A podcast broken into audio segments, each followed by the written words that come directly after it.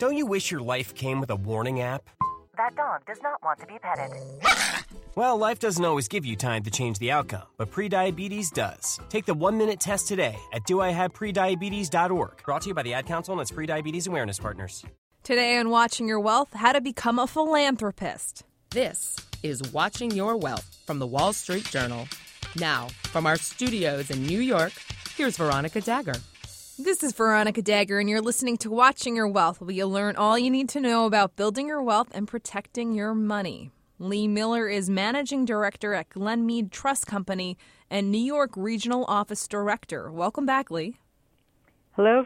Thank you so much for having me. Great to have you. Lee, so the holiday season has charitable giving on the top of mind for many of our listeners. And so I'd like for you to first draw the distinction for us in terms of what's the difference between someone who gives to charity and someone who is a philanthropist? Typically, when someone simply writes a check or goes online and makes a one-off donation, they're making a charitable gift. It's short term. It may be to respond to a particular need if there's a flood or a hurricane crisis. A philanthropist tends to have more of a strategic approach to their giving and their giving is solution based. They're looking at the root of the problem and their dollars or their gift is intended to help solve uh, a bigger issue. And do you have to be pretty pretty wealthy in order to be considered a philanthropist? Is there some sort of standard for that or There isn't and I remember when I first I once wrote an article many years ago called The Philanthropist in All of Us.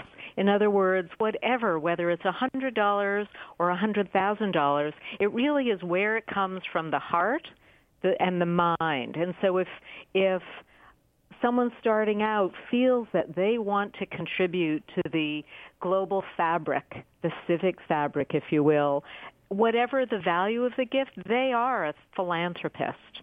Mm, I love that. That's a really great point. It, it, so much of it's strategy and the way you, you feel and think about it, as you said. Now, you said there are a few things to consider before you start giving money away as a philanthropist. first, you said if you've given money or time before, analyze, think about how you felt about it. Tell us what you mean by that and why that's important. Be, to be a philanthropist, it does have to come from, if you will, the soul.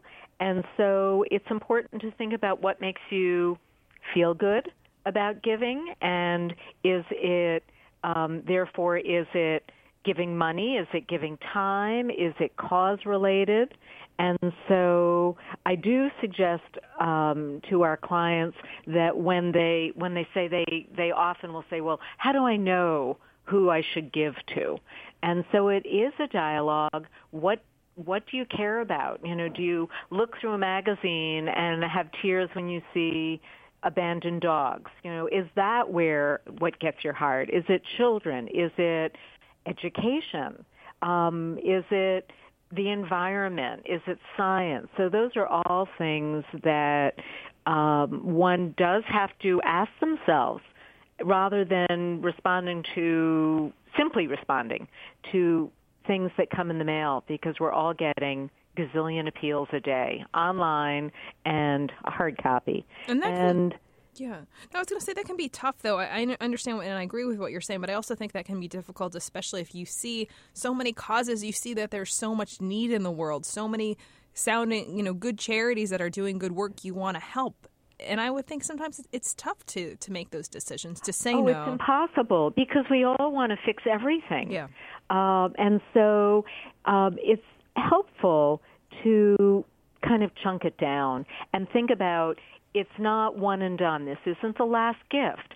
So prioritize. Think about what are the top, you know, three to five things that you want to focus on or that our listeners want to focus on this year. And it may be that they, that we stay with the same charities for several years, but it may be that well, I'll start with five gifts, and the next year I'll go to the next things that are important to me. And so, so rather than be overwhelmed and say, I really care about everything, it's, well, okay, what are the first three? areas that down you care about most. Got it. Uh, in terms of determining the kind of reach you'd like, you said it's something else we need to consider if we want to just act locally or more globally, internationally, or a little bit of both. And um, and it can be one's own community, literally the neighborhood, let alone the city or the U.S. Or just um, a note that if gifts are for a non-U.S. cause, whatever it may be, from archaeology to hurricane relief, that um, to be tax deductible in the United States, the gift has to be to a United States 501c3, not for profit organization. So, for example, um, the there are hospitals in France that have American Friends support committees so that you give to the U.S. entity, but for the hospital in France, or the museum in England, or the relief organization in in Haiti, and so it should be a U. It must be to be deductible a U.S. not-for-profit organization. Got it. We're talking to Lee Miller from Glenmede on how to be a philanthropist, and you're listening to Watching Your Wealth from the Wall Street Journal. Don't you wish your life came with a warning app? That dog does not want to be petted. Well, life doesn't always give you time to change the outcome, but prediabetes does. Take the one minute test today at doihaveprediabetes.org. Brought to you by the Ad Council and its prediabetes awareness partners. News on the go. Whenever you want it, wherever you want it. WSJ Podcasts. Listen ambitiously. Thanks for listening. Lee Miller is managing director at Glenmede Trust Company. Lisa, what, what's your thinking on, you know, if we should divide up our charitable budget or should we give it to one organization? I would think this, you know, all depends on the person, but do you have inclination either way? I'd say that has to do with the magnitude of the gift, so that if someone's making a major a major gift, seven figure gift, then or has seven figures to give away, that donor, that philanthropist may want to work with one or two charities and really create a program fund a specific project or a chair, for example. But for many of us who are giving in the hundreds or thousands or tens of dollars even, then um, then our money, while it's very critically important to the organization we're giving it to, it's not going to individually move the needle. So if we want to give um, 10 gifts of $100, that's fine. As, as versus one of a thousand. I see. Uh, You know, talking about how much we should give, how do you determine that? I know some people use Oh. tithing, say, you know, 10% of my Yeah. income, or, you know, there's all different metrics people look at. There are metrics, and there are some tied to net worth. The tithing concept really comes out of the religious um, community, and I can't say that there's a right or a wrong. I've heard um, development people say, "Give until it feels good," and so it's. I, I would suggest that anybody allocating a budget use it as an occasion, use this as an occasion to look at their overall um, income and expenses and reserve for fixed expenses of living and taxes and uh, basic lifestyle and retirement funding and then include in that a budget for giving. There's not a right or a wrong. It just depends on the person. Now, you know, Yeah. we're hearing a lot about Trump and his proposed tax overhaul next year. Charitable deductions may be worth less. Hearing from some advisors, they're saying, hey, you know, if you're going to make a major gift, you might want to do it this year instead of next year, so to speed it up to make sure you get that deduction. I'm curious, do you agree with that?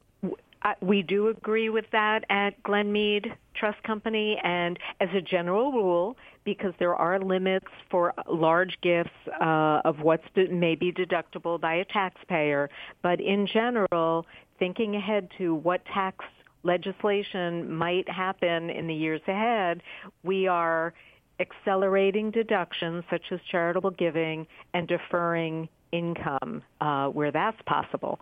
So we are we have a number of clients who have considered large gifts to a family foundation, and we're accelerating them into this year. Makes a lot of sense. Thanks so much, Lee. I appreciate you joining us. Well, you're very welcome, and I hope everybody does dig deep and make charitable gifts. I love that. It sounds great to me. Thanks again to Glenmede's Lee Miller for joining us. This has been Watching Your Wealth, a production of the Wall Street Journal. I'm Veronica Dagher. For more information, check us out at wsj.com slash podcasts. Thanks for listening.